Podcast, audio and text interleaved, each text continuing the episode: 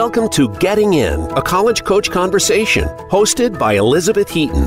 On this show, the team of experts from Bright Horizons College Coach aim to demystify college admissions and finance. From choosing the right college, developing a payment strategy, creating a high school plan, and more.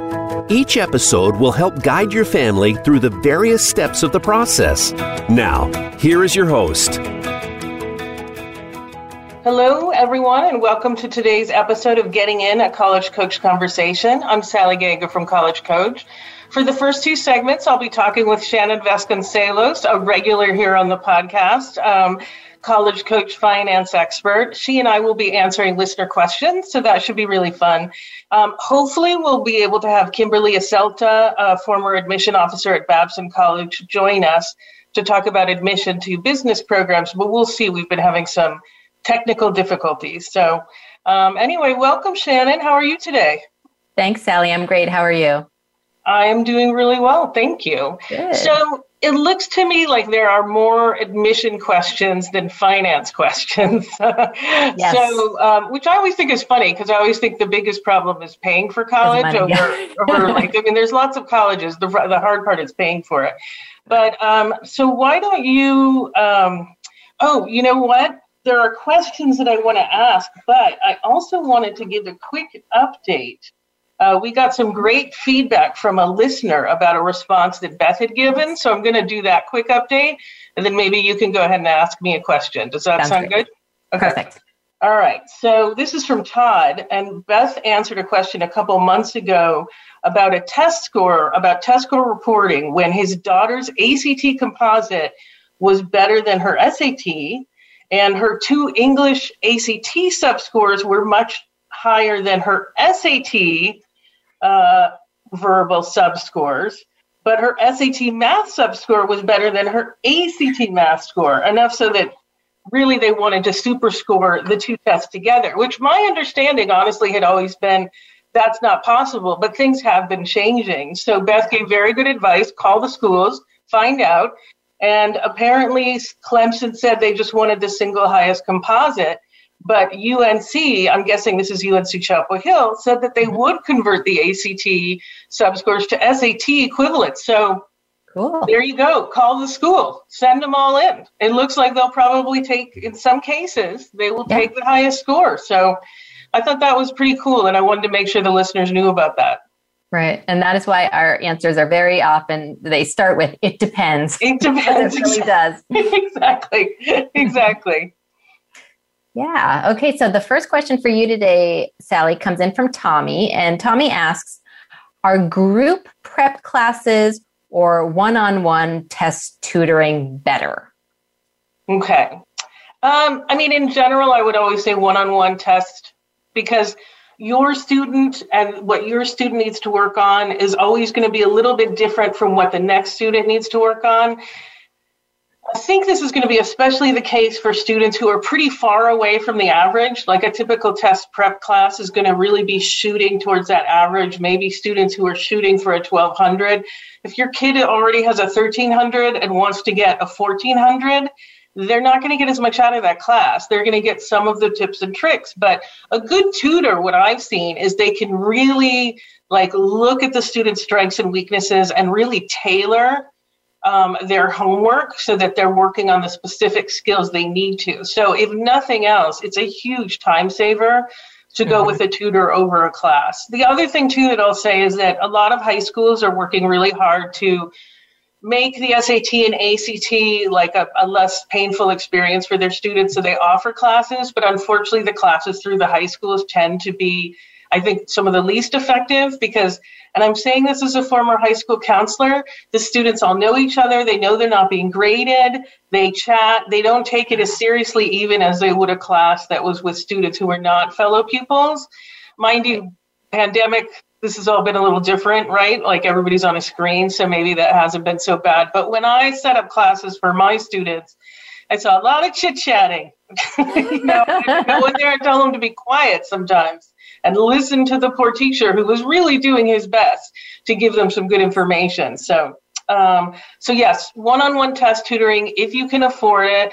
A couple provisos, by the way. make sure that this student uh, make sure that this tutor can tutor for either the SAT or ACT and can help you figure out which one you're going to be better at and make sure that it's not someone who just does a little tutoring part time. I find that right. someone who's an English teacher who picks up a little tutoring on the side is not going to be as effective. They're going to be great as an English tutor, but they're not going to be as good as a, a test prep tutor. That's all. So, right.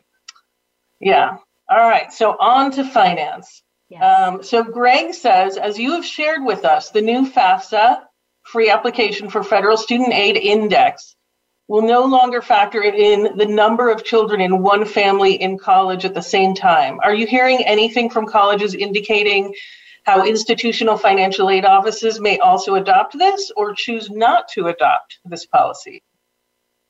That's a great question. And the truth is, we just really don't know yet. Um, and to give a little bit of background, Sally, for folks who may have missed uh, the episode a, a couple weeks ago where you and I spoke about all the legislative mm-hmm. changes that were happening in regards to paying for college.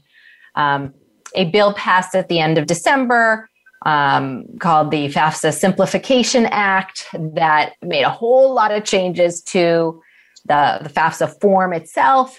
Um, eliminated many of the questions, uh, changes to how the need based financial aid, uh, in terms of federal aid, how that calculation would be done.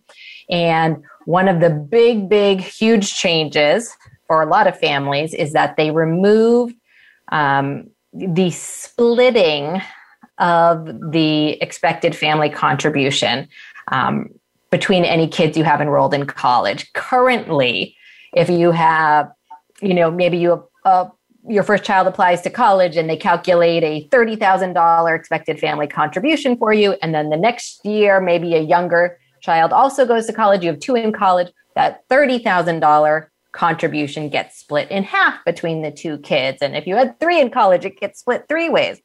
Um, so your total contribution between all your kids is consistent. Um, the changes that go into effect for the 23 24 school year have removed that splitting. So if you have $30,000 contribution for child one and then a second child goes to school, you also have a $30,000 contribution for them. So you are needing to now come up with $60,000 total, which is obviously problematic for a lot of families. Um, so this is in regards to the federal financial aid calculation. So in determining eligibility for federal aid subsidized direct loans, Pell Grants, things like that. Colleges can award their own institutional aid any darn way they please. The FAFSA is keeping the question on the form about how many kids you have enrolled in college to give colleges the option if they want to split the contribution for their calculations in terms of their institutional aid they can do that if they want to or they can follow the new federal treatment where the contribution is not split. Uh, and we just don't know yet what colleges are going to do in terms of their institutional aid. Um, we have talked to all, you know, all of us here at College Coach previously worked at colleges. We have lots of friends, former colleagues in college admissions and financial aid offices. We've talked to a whole lot of them, and the pretty consistent answer we're getting is we have no idea yet.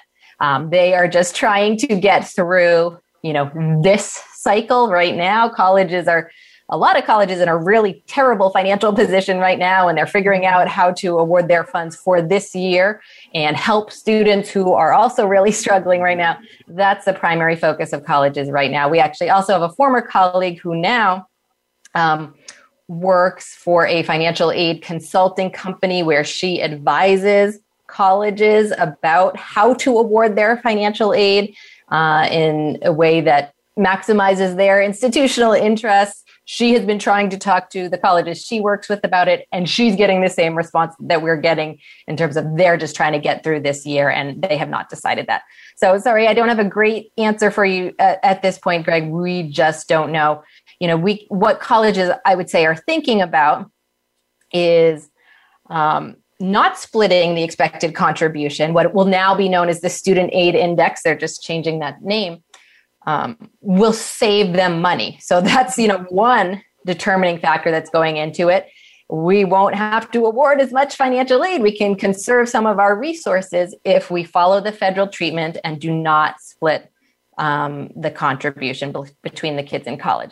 On the other hand, though, colleges also have to worry about all their competitor colleges, mm-hmm. uh, all trying to recruit the same students. So if one college says they will split that contribution and therefore they award more generous financial aid, that college is at a competitive advantage. And that might lead more of their competitor colleges to also keep doing the split and not follow the federal treatment.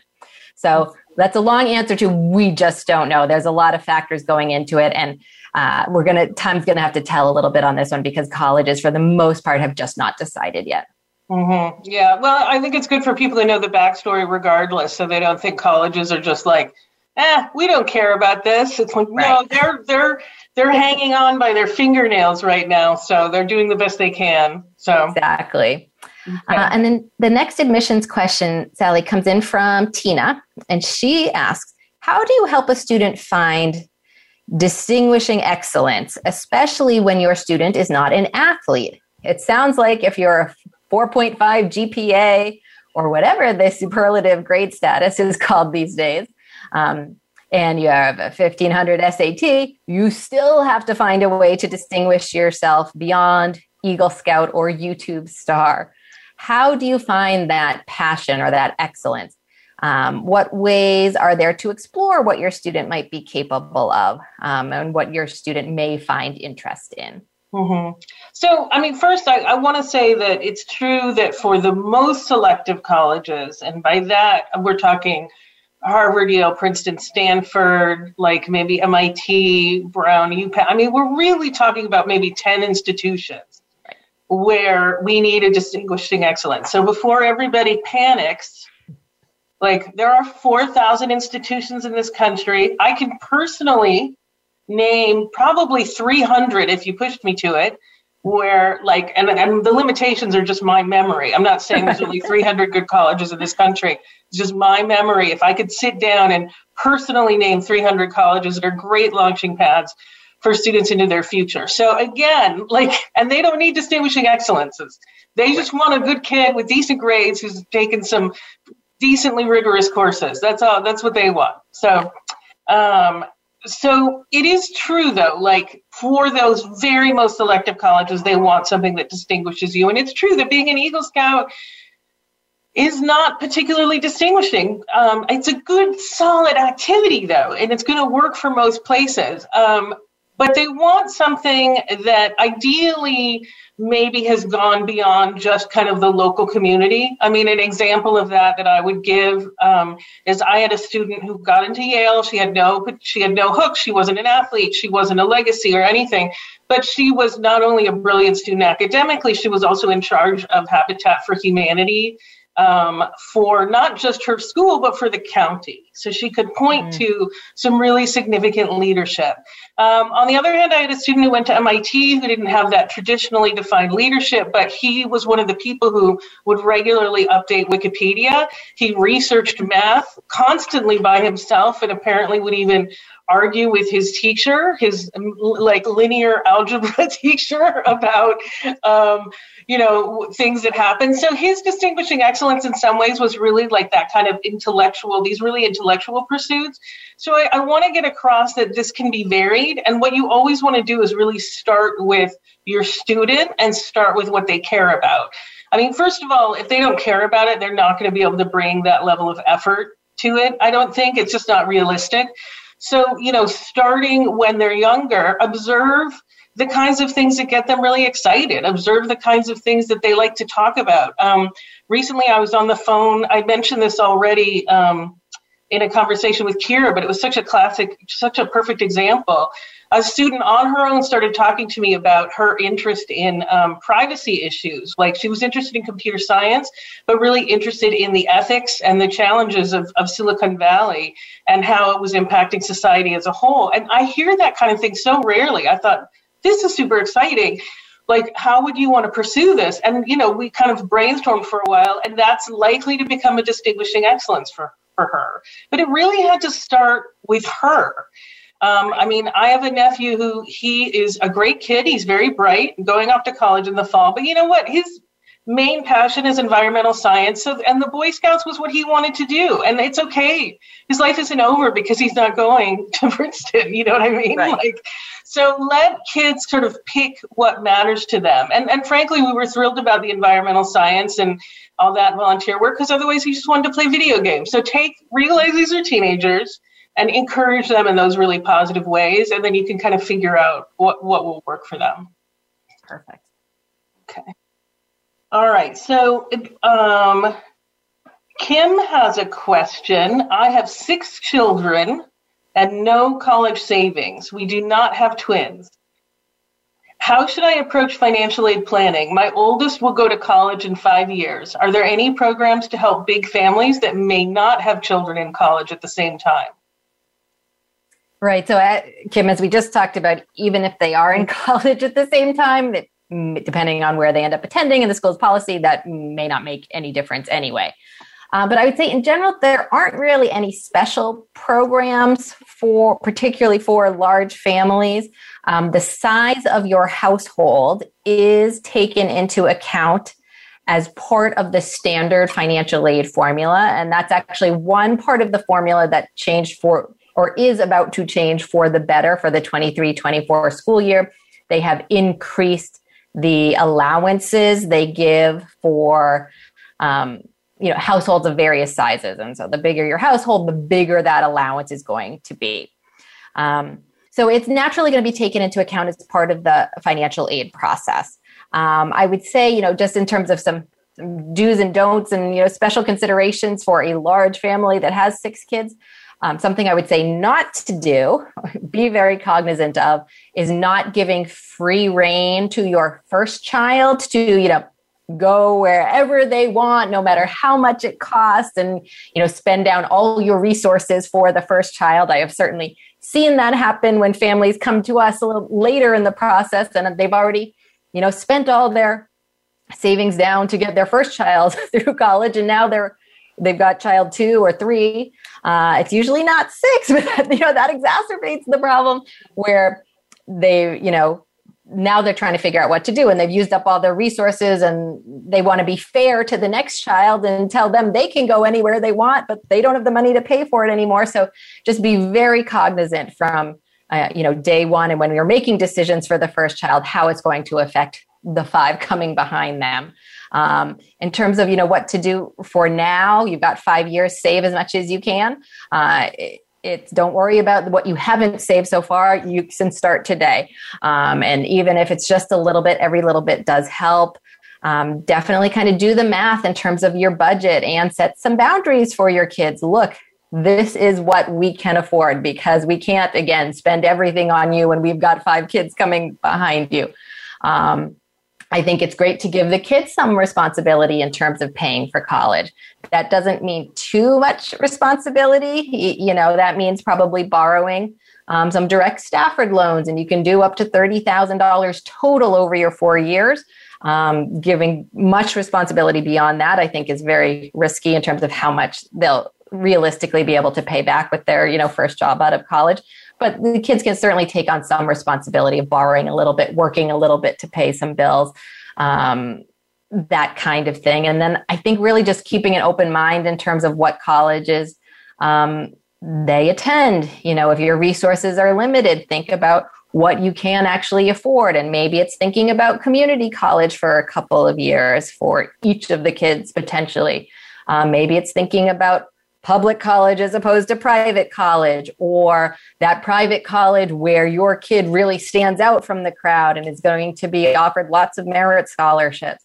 Um, thinking about those decisions, which I think you know everybody has to think about. College is a challenge to pay for if you only have one child and you want to be thinking about all of these things. But um, you know, it's just you know multiplied when you have six kids so just really giving some serious thought and having discussions with your kids early on in the process mm-hmm. um, so that everybody is on the same page mm-hmm. yeah i always like to tell i feel like my mom did it perfectly so i always like to brag on her with this yeah. um, i didn't want to go to the public schools in my state, which people thought was crazy because I lived in California, but those mm-hmm. schools were too big for me for what I wanted. So my mom said, You can apply to these private colleges, and if it works out, you can go to one of them. But mm-hmm. you may have to go to the public school and you need to be okay with that. And I was like, Okay. And I was okay with it. It worked out for me to go to private school. I only had to borrow like 15,000. Totally worth it. Never regretted it.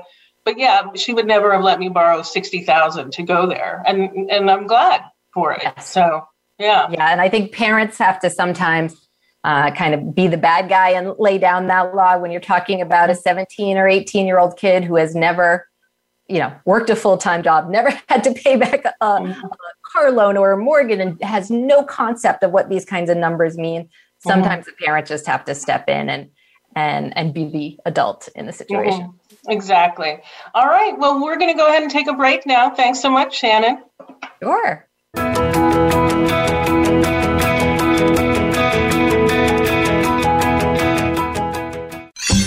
Your favorite Voice America Talk Radio Network shows and hosts are in your car, outdoors, and wherever you need them to be. Listen anywhere. Get our mobile app for iPhone, Blackberry, or Android at the Apple iTunes App Store, Blackberry App World, or Android Market.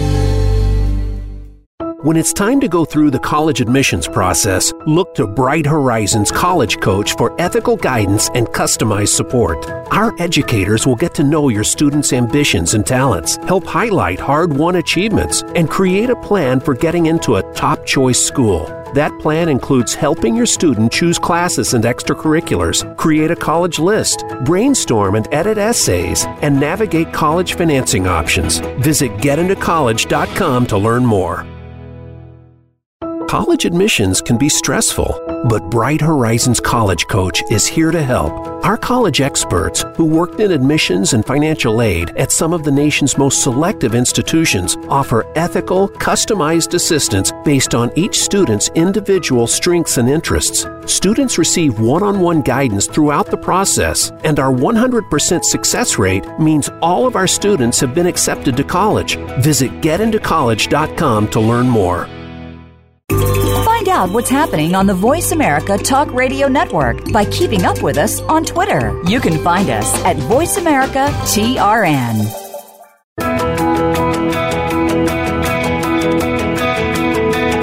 You are listening to Getting In, a college coach conversation.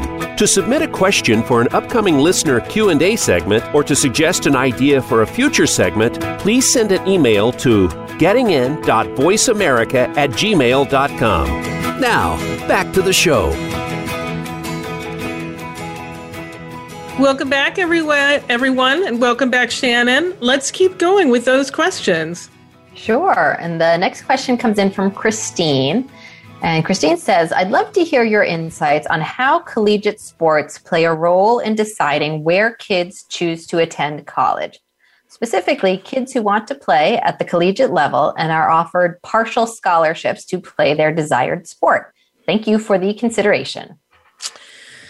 So this is this is a tough one because families different families and different people are going to have different priorities. So my suggestion to families is really always that they prioritize the academics. I mean, I suppose if you are the next, well, definitely if you're the next Michael Jordan or Kobe Bryant or whoever it might be, I don't know that many sports athletes, but I've heard I've heard of those too. Then obviously, if you're showing that level of promise, probably you are going to go pro. But if you're not sure if you're even going to be able to play at D1, um, you you know, then or if your scholarship is partial and not 100%, um, I'm thinking that this education is going to be extremely important to you. Um, the other thing to think about too is most pro athletes, even if they play, they only play for a couple years. So, again, education is going to be very, very important to you. So, my recommendation is that you really prioritize um, the education right? Yeah. Because the fact is, and I worked at uh, Whittier College, and occasionally I would interview students who were coming from D2 and sometimes even D1 sports, and they'd want to transfer to us. And I'd say, so given where you've been playing football, like you know our football's not going to be as good right like it's just and you know one student in particular said it so well he said i want to be a biology major i'm thinking about becoming a doctor and my coach I mean, I have a free education there. He said, but it's not much of an education when my coach is telling me I can't major in biology. I mean, this was a student who was considering pre med, and his coach wanted him to take a major that was not going to prepare him for that. So, you know, whatever, however much fun he was having playing football, playing football there was not going to work for him. And I was able to promise him that if he came to Whittier to a school that was Division three, where truly the coach knew that the students were scholars first and athlete second, that he could also he could actually be a pre-med student. Or even if you don't want to be pre-med, but you just you know, it's about the college degree. The college degree is going to be the thing that you're going to be able to take with you, whether you play pro and whether you don't. So I always recommend that students certainly a scholarship can be a helpful thing, but make sure that the school is also going to let you treat the academics as seriously as uh, as you want to. Agreed. The next question is from Kelly, and Kelly says, My son is a junior and plans to apply early decision to a selective small liberal arts college. Because this school does not have any supplemental essays nor a Why This College essay, can his Common App essay be geared toward this school specifically? There is so much about this school that makes it a great fit for him, but without the Why This College essay, he isn't sure how to convey that to the admissions committee. You recommend that students submit separate essays to different schools, even if all use the Common App. Thanks for any suggestions. All right. So the answer to that is really no. And I can absolutely understand why people might want to do that. They really love a particular school. Um, they want to make sure that school knows that. So, so I'm going to tell you, uh, I'm going to give you kind of two perspectives. One is on the Common App essay, and one is on other ways to let that college know how much you love them. So, because that's not a bad thing either.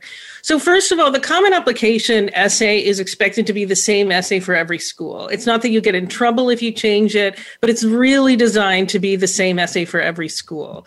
If a school wants you to wants to know in writing how much you like them, they will ask, right? So the fact that this college has not asked that question means that that's not a priority to see it through the essay. The other problem, too, is that there's actually two problems with this. One is that I can't tell you how often I would see students say, Well, I'm working in Chicago and say, This is why I love Northwestern so much. I mean, that is not a good look on a college admission essay. And it happens more often than you would think. I mean, students say, I would never do that. But you know what? The students who did it didn't think they would do it either. So, so that's one thing to be aware of. Um, the other thing to think about, though, too, is that it can really damage your essay if you talk about the college because the essay is not designed to be a why this college essay. It's not designed to be a cover letter. It's really designed to be a deep dive into who the student is. Right. And so they really don't want that kind of broad, like, yeah, they don't want a cover letter. I'm going to sort of summarize it that way. Yeah. The good news is there are other ways to do this. Um, like one of the big ones is if it's a small liberal arts college, they might be offering interviews. Set up an interview. That's the perfect place. I tell students, whatever else you say in an interview, tell them how excited you are about their college. If it's your first choice, tell them, like, absolutely, that is the place to do it even if you can't get an interview, you can probably send some emails to the admission counselor um, you know, just to kind of say, hey, I love your school. I hope you're going to come and visit my high school. Um, you know, go to the school visit if they come to your high school, go to the college fair. If they have a reception, go to the reception, go up, say hello to them.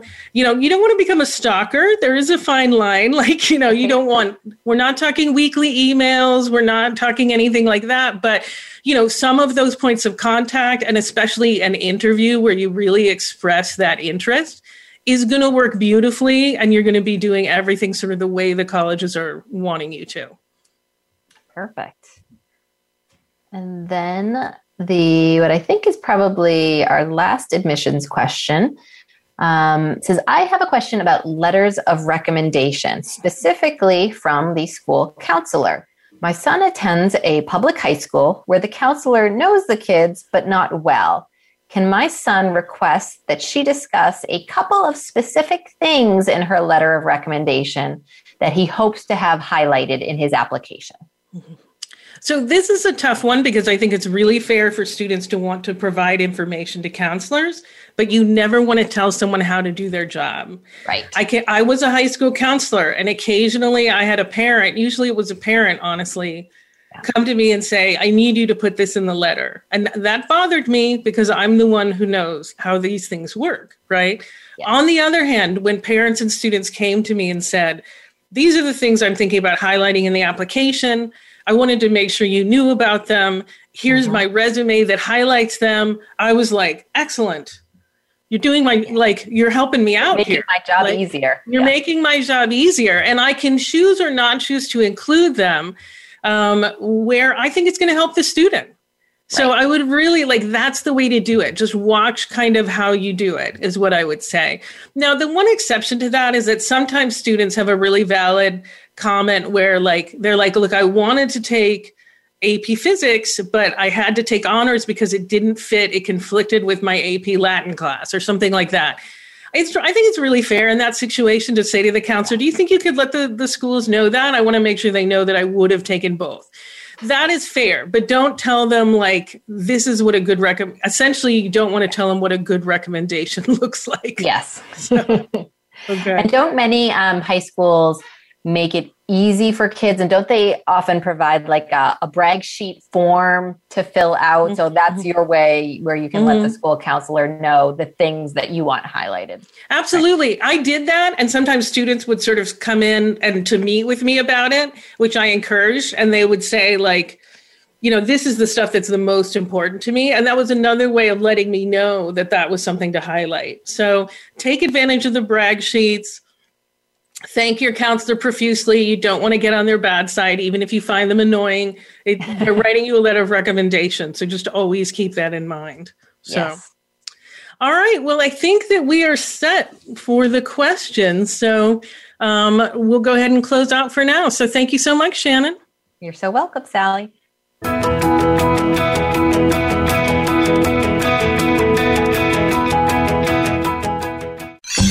Your favorite Voice America Talk Radio Network shows and hosts are in your car, outdoors, and wherever you need them to be. Listen anywhere. Get our mobile app for iPhone, Blackberry, or Android at the Apple iTunes App Store, Blackberry App World, or Android Market.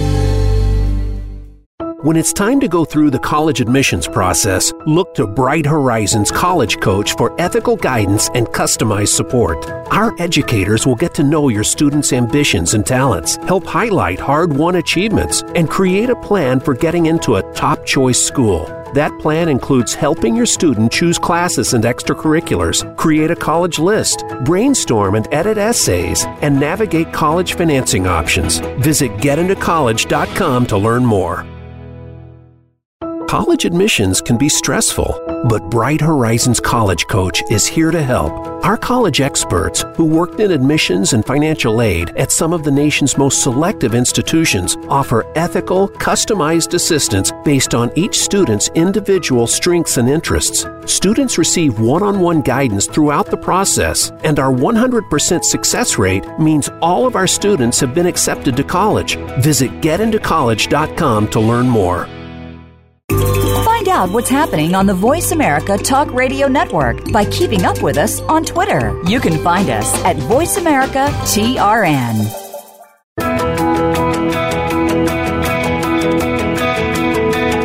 You are listening to Getting In, a college coach conversation.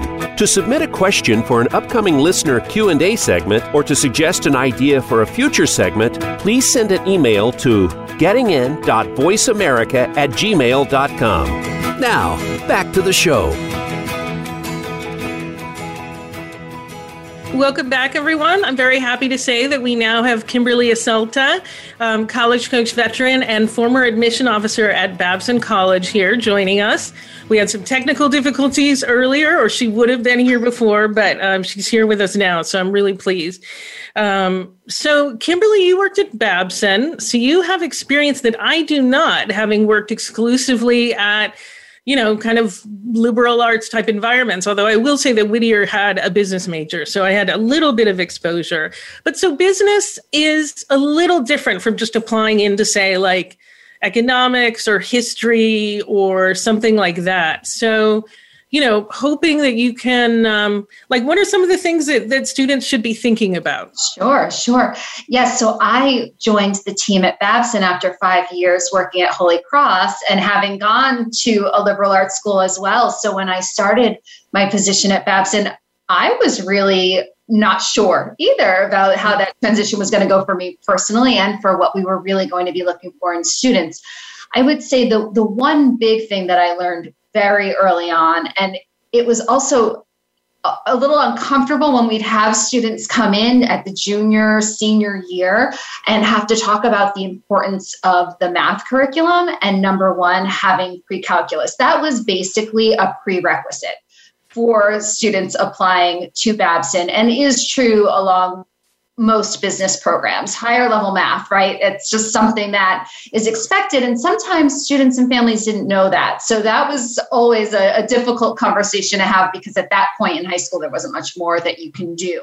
Mm-hmm. Um, but after that, really, the, the types of students were similar and different in, in, in, you know lots of different ways. I think the students that were applying to Babson had really self-selected that business is what they wanted because that's all that we that we did there right? So they mm-hmm. already knew that business is what they wanted. They knew that they had those some of the skills those softer skills that were going to make them successful. So they had the math or mm-hmm. didn't and we had to tell them that. And then they had some of those um, softer skills like creativity. I was really surprised when i started at babson just how creative these we tend to i think think that business minded people and folks mm-hmm. are more sort of math science, but the students are really creative and thoughtful. Problem solving was a big thing that we were looking for ability to see and identify problems and figure out ways to solve them. Leadership, which I know you and I want to talk a little bit more about, but that was certainly something that we that we looked for, but in different ways, I think, than families sometimes think about. Um, the ability to work as a team and collaborate was huge, especially at Babson, because the first year curriculum was revolved around working as a team. So those are mm-hmm. some of the things that we were looking for with students. Mm-hmm. All right, so let's take a deeper dive into like a number of those because those are all really important and I want to make sure people understand them. So, math is more important than the business electives that high schools offer. I think it's really important to note that. And can you dig into a little bit more sure. about why that is? So I definitely saw a number of applications where it was clear the student was interested in business based on all of the electives that that student had taken. However, they had taken those electives at the expense of those more academic courses that we talk about on this show mm-hmm. all of the time, right? The mm-hmm. math, science, history, English, world language. Those even at a school that is looking for students interested in business are the, the most important with math kind of mm-hmm. coming up as the top one just like with other majors using those electives if your high school offers them an intro to accounting a marketing class right of personal finance those are great ways to show that interest in business and get mm-hmm. acquainted with what you might be studying but not at the expense of perhaps an AP US history, right? Mm-hmm. Or a physics class. You want to make sure that your academics, those solid academics, are there. Mm-hmm, mm-hmm. I always figured too, like with computer science, engineering, those kinds of things, like the students go into who go into business are not going to stumble when it comes to the fun parts right if right. they've been taking those classes but it's with the math class that they might stumble so you need to know that they can do that kind of work exactly most first year college college courses in the business colleges will be based on something in calculus. So having mm-hmm. that pre-calc background really was that prerequisite. Mm-hmm. Yeah, it'll either be calculus itself or some sort of business math, including calculus. Yeah. Yeah. So, all right. So let's highlight that first and foremost. Math is really important. So, mm-hmm. um, and so, what about, let's talk then about the leadership piece of this, because I think that that one's, you know, everybody thinks being a leader is being captain of a team or, um, you know, uh, school class president or um, whatever. And those things are good things, but that's not Absolutely. the only kind of leadership out there. Exactly. And we talk about that a lot with, with families. And we were really looking a little bit deeper, right, at, at students and their activities. Of course, leadership positions we all were in high school. We know sometimes it's not necessarily the one with the most skills, but maybe a popularity contest. Mm-hmm. My boys still make fun of the fact that I was not captain of the cheerleading team in high school. Um, even though that's hard for me to admit, I was not elected captain, um, nor was I president of student council. But there are certain leadership qualities and certain ways that students can show leadership potential in different ways. So, we always think about students who have started a club that I have an example of a student that I read an application years ago. The high school did not have a girls golf team. The girls had to play on the boys team. And this girl realized that this was an issue, wanted to start a team, and went through all of the channels that needed to happen to make that happen. So she needed to find students that were interested. She needed to petition the school. She needed to find an advisor. And there were all of those steps that showed all of those different leadership qualities.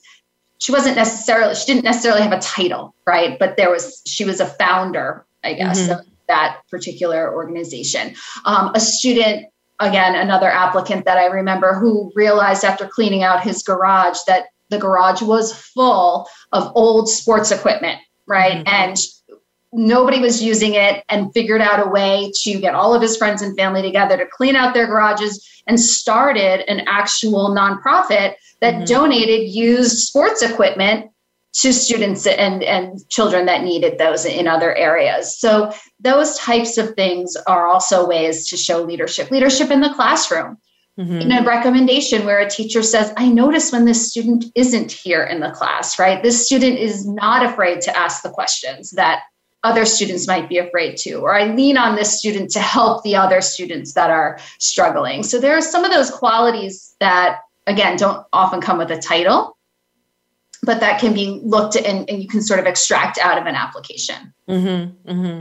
I think, um, yeah, I mean, like I talk to, you know, when I when when I was a high school counselor, I would sometimes talk to coaches about students, and they would say, you know, he's he's not the captain because, you know, typically we choose the best player, which is a separate issue, but um, they're like, but he's the one who does the mentoring of the ninth graders who come in, and I think like that's leadership. I mean, that like boy, like like mentors them sees if they're struggling. Like when i when i would read a comment like that i mean i wasn't reading for business but everybody likes leadership at some level. And that really impressed me because it was mm-hmm. also it leavened with like real compassion you know? You knew that this was going to be someone who would work so well in a team. Right. Absolutely. Yeah. And that seems to matter that probably mattered more at babson than most places because you said the first year was all about projects all about project work. So even a leader in a class project, right? I mean, even that, that that's the person that can get everybody to work well together or can sort of cohesively get everyone's ideas onto one page, right? So think those would come up maybe not in a listing of activities, but in a recommendation or in an essay. Um, those are things that we'd be looking a little bit deeper for, for sure. Mm-hmm. Yeah. I think it's important to note these things because I do, I talk to a lot of parents who say, well, my kid's an introvert, they're not going to be elected student body president. And I'm like, well, they can accomplish things. Or, like, let's say a student has some kind of a different, interest. Like I had a student who was really interested in music, so he organized a battle of the bands. He never had a formal leadership position in high school and his you know his whole time there, but he organized a battle of the bands, reached out to bands at other high schools, and ended up organizing this huge event at at Chadwick where I worked. It was great. Right. Absolutely. Or theater students who are thinking, because I'm not the lead, I am not a leader in theater, right? And I'm mm-hmm. always talking about the students that are on the, the set crew or the lighting crew, right? There are people that are making things happen behind the scenes. And that's another thing that you bring up too. I, I would hear a lot at Babson students that were thinking about it or parents that were concerned that their student was an introvert and that this was uh, you know a school only of extroverts and there there has to be some sort of give and take to that, right? Somebody mm-hmm. has to be willing to sort of do the work and let so, you know somebody else take the leadership roles. So um, there's certainly students that may think that they're in the background, but without them, things would not happen. And really, mm-hmm. like allowing students to think about, okay, you might not be the one out there front and center, but the work that you're doing is making something happen. And, mm-hmm. and how do you kind of talk about that in an application? So this brings up another issue too in terms of extracurriculars. I mean, I generally speaking do recommend that students join things like Future Business Leaders of America, partially for exposure, but is it still valuable if a student does theater or does things that are unrelated to business? Especially bringing up theater because my father in law is the theater director at a local high school, and he always says, theater skills are skills for life, right? Mm-hmm. So everything from public speaking, being able to go with the flow, right? When things don't happen, like today, Sally, with you and me on the, podcast, right? right? Things didn't go quite how we planned, and we had to figure out other ways to make it work. Like those mm-hmm. are skills life skills, but yes, business skills as well. So, um, absolutely encouraging students. There's only so many leadership roles to go around in high school. Again, mm-hmm. we've all been there. There's only like what two captains of every team and mm-hmm. student council. There's only so much to go around, but I think students really sell themselves short if they don't think about those qualities that, without even without the title, they bring. Mm-hmm. mm-hmm. And so, what about um, like who who are business majors? Like who? Because I mean, we, you and I checked in before this discussion, and I think that often students who want to major in business it's it's really they're just kind of jumping ahead to their career they're not thinking about like what the actual major means they're just like i want to make money which fair enough i want to make money too um, you know like they want to have a good you know they want to have a good life they want to have some money to spend like they don't want to stress fair enough. That's a good goal. But it's about more than that. So let's kind of dig into that. So I was on a, a, number of different websites for different schools as we were thinking about this particular segment. And you will see the same types of words pop up about the types of programs and the types of students that they're looking for. So, yes, there are the students that are thinking, hey, look, I'm good with numbers, business makes sense, right? There are also the students, like you said, who think, I really want to be successful in life, whatever that means, and thinks business might be the way. But words pop up a lot as you look at business schools like innovation, creativity, problem solving identifying problems and figuring out ways to pro- to problem solve, teamwork, um, ingenuity, right? I mean, though entrepreneurship, right, which was Babson. So it's not just those numbers type students. It's students who look at the world in different ways. Again, identify problems or issues or something that's missing and want to figure out how do we make that happen? What I loved about Babson in particular, but I think business can give students the skills to do this, is that many students came in saying, I don't really know exactly what I want to do, but I know to bring up theater. I know I love theater and I'm not going to be an actress, but maybe one day I'll run a theater, right? Maybe one day I'll, I'll work for Ticketmaster, right? I mean, the, students are able to figure out how can I work in the business of what I love.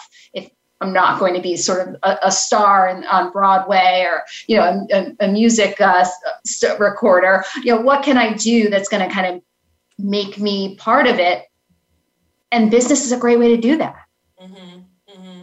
Yeah, and this is so important too. So now I'm kind of thinking about it with my brain, like like um, i was sort of the opposite where i thought like i'm on a mission to help people and you know business isn't part of that. And like uh, any theater that runs is a not-for-profit. I mean those things are on razor slit like just the narrowest of margins. And i think that one of the things i didn't realize and that a lot of people don't realize is how helpful like a business education can be for someone who is interested in working in a not-for-profit for example. Absolutely Absolutely. We talked about that all the time at Babson, particularly. I remember specifically, we had a, a sheet that kind of showed where all of our students went after six months after graduation. And, you know, some parents would be surprised that we didn't have 75% of our students, you know, entrepreneurs, right? Or that mm-hmm. student sal- starting salaries weren't, you know, much higher than they are. And we did have a program for non-profit, right? For for management of nonprofits, and mm-hmm. students weren't coming out with tons of money, right? So mm-hmm. that's definitely um, something to think about. And Babson did talk a lot about we want to educate you to go out and do good, right? For mm-hmm. the people, for the planet. That was a big piece of you know certainly product and you, to actually make a profit, but people and planet were part of that. Mm-hmm. Mm-hmm. Yeah, and I think that's really wonderful. And, and Babson isn't the only business school. Like no. I was looking at Notre Dame's website, and they are all about like the Jesuit values. Absolutely. And you know, how are you? How is this going to better, um, you know, the lives of people? those right. around you. Right. So I thought I was, was looking really at wonderful. Miami. They were talking a lot about global, right, and international business. Um, there's you're going to find a lot of personalities at different schools as well based mm-hmm. on what some of their interests are sometimes based on their location but you'll find some of that philosophy and, and personality in lots of different schools mm-hmm. oh there was one thing i wanted to highlight that i forgot um, we talked about extracurriculars, but we didn't talk about part-time jobs, and I think those are really useful, right? How did we miss that? We talked a lot about that. Yeah. I think that personally, I think that can be one of the best ways to show your interest in business. And my favorite student, I talked to you about this, worked as a dishwasher at a very, very busy restaurant in the summer. And he used that experience so much in his applications, just about what he learned about business, what he learned from the owner, what he learned in the kitchen, observing everything from the wait staff to the sous chef to food waste there was a lot that he was able to talk about mm-hmm. just from that position. Um, working at your grocery store, all of those cute little store downtown, whatever it might be, camp counselor, those are all great, great ways to kind of get your feet wet. Mm-hmm, mm-hmm. And learn about different kinds of places and the different kinds of people that you might have to work with. Right. So, absolutely. All right. Well, I think that that wraps it up. Thank you so much, Kimberly. It was nice to talk to you, Sally. Nice to talk to you. All right. And thanks so much to Shannon for joining me. Um, everybody get ready for our show next week because it is going to be a great one. Beth Heaton will be in, interviewing Jeffrey Selingo. I don't know if I'm saying his name right. He's the author of Who Gets In and Why. Uh, you might remember that Ian Fisher, Shannon, and I discussed it um, in the January 28th episode. We thought it was a great book. Everybody should read it. You should read it, Kimberly. so, um, and then come back and listen to us talking about it too. Um, also, I want to let everybody know that we're running a contest anytime before May 4th. Um, please review us um, on Apple Podcast. And if you do, you will be automatically entered in a raffle for two hours of free counseling, college counseling with Beth Heaton. The winner is going to be announced on our May 13th episode. All right. And finally, I want to remind you that you don't have to listen to our shows live. Every show is accessible 24 7 on the Voice America website. You can download every show on iTunes. And if you want to search for a particular show topic, you can go to our blog, blog page at blog.getintocollege.com. That's blog.getintocollege.com. And last, don't forget, we're here every Thursday, 4 p.m. Eastern, 1 p.m. Pacific.